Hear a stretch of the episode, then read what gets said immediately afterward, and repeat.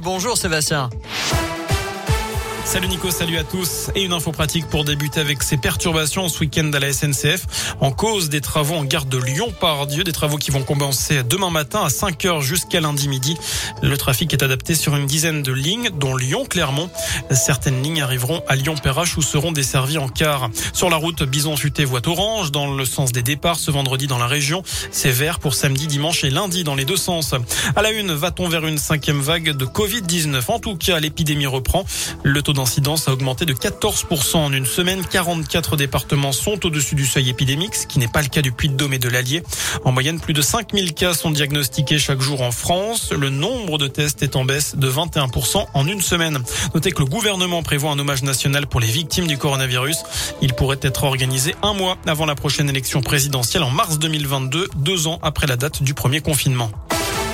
Un rappel dans ce scoop info, ce week-end on change d'heure, on gagne une heure, c'est-à-dire que dimanche matin à 3 heures il sera 2 heures.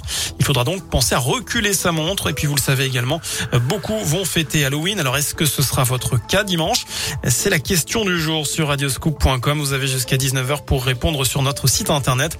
De leur côté, les autorités craignent des débordements dans un contexte de montée des violences dans l'agglomération clermontoise. Le préfet a signé un arrêté interdisant la distribution, la vente, l'achat et le transport de carburant en détail, tout comme la détention et le transport sans motif de produits incendiaires, mais aussi de feux d'artifice. Un arrêté qui commence demain matin jusqu'à mardi 6 heures. On s'en aperçoit tous les jours en faisant ses courses ou le plein de la voiture. L'inflation continue d'accélérer en France.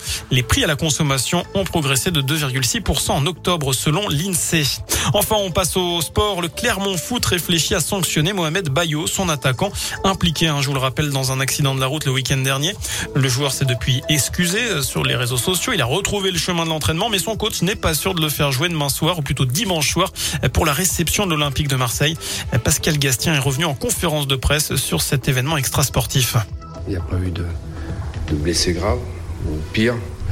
C'est ce qui est le plus important, mais euh, voilà, ça, ouais, ça fait partie des, des erreurs de jeunesse. Et comme c'est un, homme public, il faut qu'il comprenne ça aussi.